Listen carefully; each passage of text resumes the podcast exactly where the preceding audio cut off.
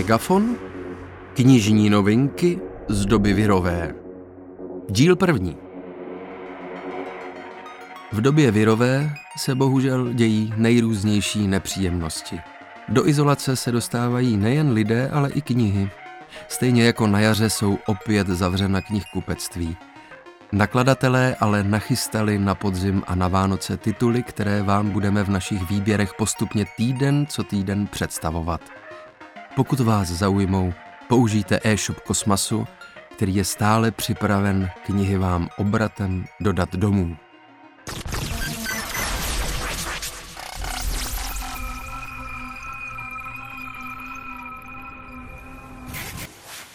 Posloucháte Megafon, tentokrát jako informaci o knižních novinkách doby virové.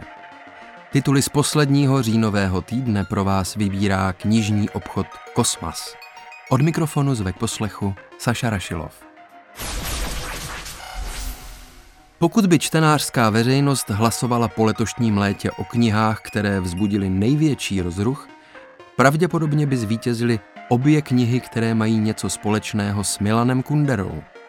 Díky Kunderově biografii od Jana Nováka a překladu Kunderovy slavnosti bezvýznamnosti do češtiny se z roku 2020 stal rázem Kunderovský rok – aby si to čtenář uvědomil důsledně a silněji, vydalo Argo ještě jednu biografii, tentokrát od francouze Žána Dominika Briera, autor knihy o Bobu Dylanovi, Leonardu Cohenovi nebo Edith Piaf, zachycuje svojí optikou život světoznámého spisovatele v období 1949 až 1989.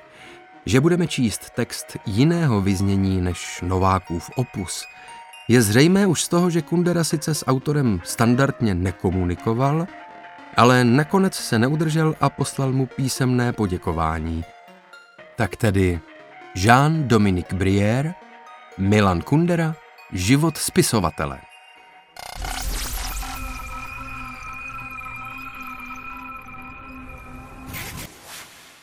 Existuje něco mezi nebem a zemí. Vědou nevysvětlitelné úkazy, mimořádné schopnosti jednotlivců, kteří například léčí vkládáním rukou nebo ohýbají myšlenkou kávovou lžičku. Nedávno jsme se měli v kině možnost podivovat nad léčebnou diagnostikou z lahvičky moče, kterou provozoval bylinář Jan Mikulášek a na filmové plátno ve filmu Šarlatán převedla jeho příběh režisérka Holandová. Teď je tady román Markéty Pilátové Senzibil – rozehrává příběh dvou mužů obdařených těžko vysvětlitelnou silou, kterou každý z nich využívá jiným způsobem. Zároveň je sondou do českého něcismu, tedy obecně rozšířené víry v něco vyššího, jež se neváže na tradiční náboženství a církve. Značná část děje se odehrává mimo hmatatelnou realitu v paralelních světech – Přitom se dozvíme mnohé o senzibilech, zázračných léčitelích, přelévání mentální energie a pokusech předlistopadového režimu využít tuto těžko uchopitelnou skutečnost ve svůj prospěch.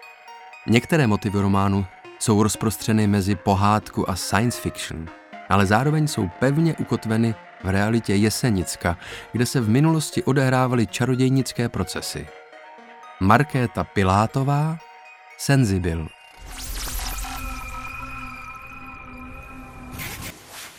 Když jsem poprvé přijížděl do písku, stahoval se mi žaludek a měl jsem výraz asi poněkud vyděšený.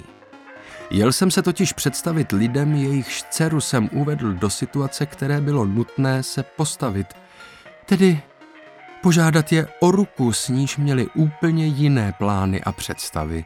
Mně bylo 22 a byl jsem velmi perspektivní.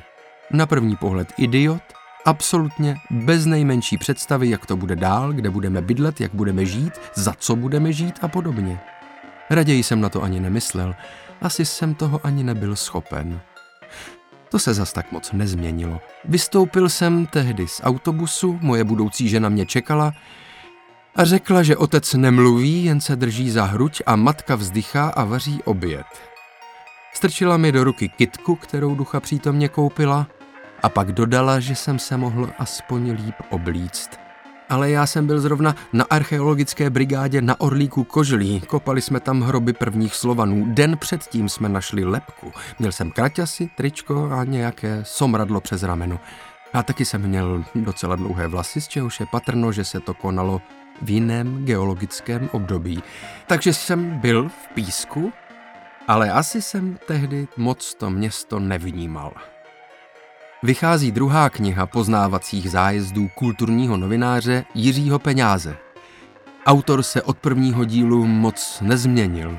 Jedná se o člověka městského typu, zájmů spíše duchovních a literárních než adrenalinových nebo třeba kulinářských, pro nějž je největším dobrodružstvím vystoupit někde z vlaku, prohlédnout si kostel, radnici a kašnu a pak najít něco, kde by Lacino přespal.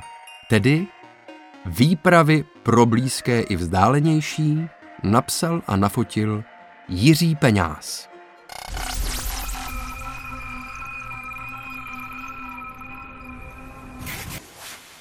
Objeví se někde v médiích jméno francouzského spisovatele Michela Ilbeka, většina čtenářů minimálně v Evropě spozorní. Uprostřed Babylonu zaměnitelných hlasů trčí ten jeho nepřeslechnutelně. Životní skepse prázdným životem uvláčeného intelektuála se v jeho textech spojuje s ostrým viděním společenských problémů, které někdy dokonce popisuje ještě dřív, než vůbec nastanou. Nekorektnost je jeho druhou přirozeností a jeho pesimismus je často podložený velmi přesným pozorováním civilizované lidské komedie. Teď vycházejí česky jeho eseje – O knize sám autor v úvodu říká. Nejzjevnějším společným jmenovatelem textů v této sbírce je, že jsem byl požádán, abych je napsal. Respektive byl jsem požádán, abych něco napsal. Byly proto publikovány v různých periodikách a pak už nebyly dostupné. V souladu s tím, co jsem právě řekl, jsem se mohl pokusit recyklovat je v románu. Chtěl jsem, ale dokázal to jen výjimečně. Přesto si těchto textů stále cením.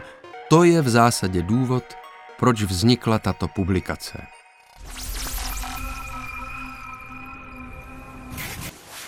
Guzel Jachina Zulejka otevírá oči. Debit mladé tatarské spisovatelky je napsán ve stylu klasických ruských románů, ve kterých se podrobně zkoumá úděl člověka na pozadí velkých dějných událostí. Děj se odehrává v Sovětském svazu v období let 1930 až 1946 a začíná v zimě roku 1930 v zapadlé tatarské vesničce, ve které žije obyčejným životem, tak jak žila její matka, babička i prababička, 30-letá tatarská žena Zulejka. Její život tvoří její hrubiánský muž a starost o hospodářství jiný život nezná a tak ho považuje za dobrý. Zvykla si na něj. Proto když dochází k rozkulačení a její muž Murtaza je při potyčce s rudým komisařem zastřelen a ona s dalšími kulaky poslána na Sibiř, stýská se jí po minulém těžkém, ale srozumitelném životě. Při strastiplné cestě vlakem a říční lodí do sibirské tajgy poznává Zulejka nové lidi a nový svět. V právě vybudovaném pracovním táboře a v krutých podmínkách se jí narodí syn Jusuf, jehož otcem je zastřelený Murtaza. Syn jí drží při životě a pomáhá přežít drsné podmínky Gulagu – Pracovní tábor se každým rokem rozrůstá a jeho obyvatelé, rolníci, kulaci, deklasovaná inteligence, kriminálníci, muslimové i křesťané, rusové, tataři, Němci a čuvaši musí v drsné sibirské přírodě každý den obhajovat své právo na život. Román končí v roce 1946, kdy se 16-letý syn Zulejky z tábora pokouší utéct. Román se stal literární událostí v Rusku i v zahraničí a byl přeložen nebo se překládá do 24 jazyků.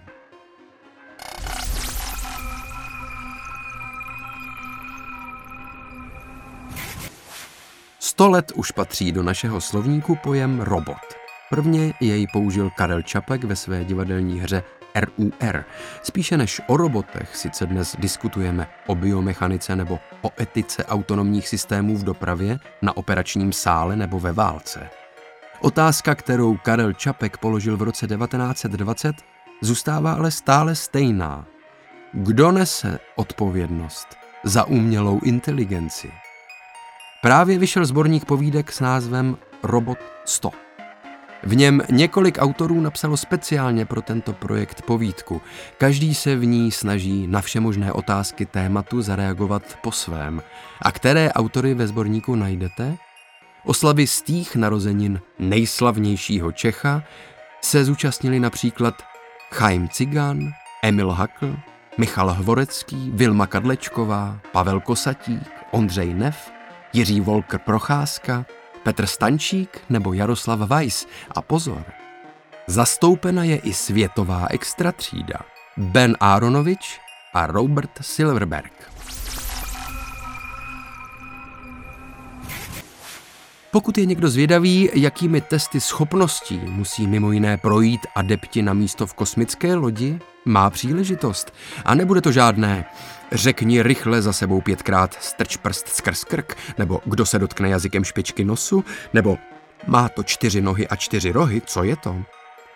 Kniha vychází ze zkušeností britského astronauta Tima Píka a zve čtenáře k pokusu o splnění vstupního a výcvikového programu Evropské kosmické agentury ESA.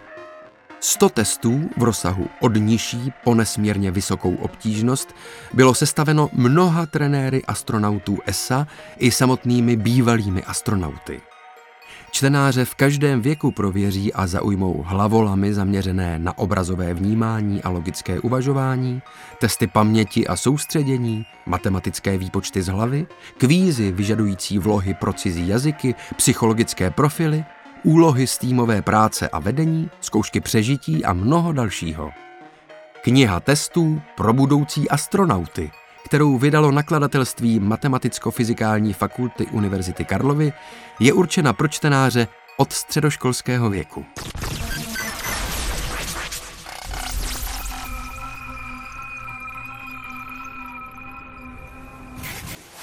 A to je z dnešního megafonu o knižních novinkách v době virové všechno.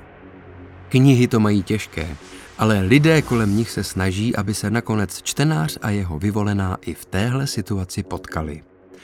Vše o případném dalším vývoji na knižním trhu se vždy aktuálně dozvíte na stránkách e-shopu Kosmasu, který také dnešní podcast připravil. Informace o knižních novinkách četl Saša Rašilov.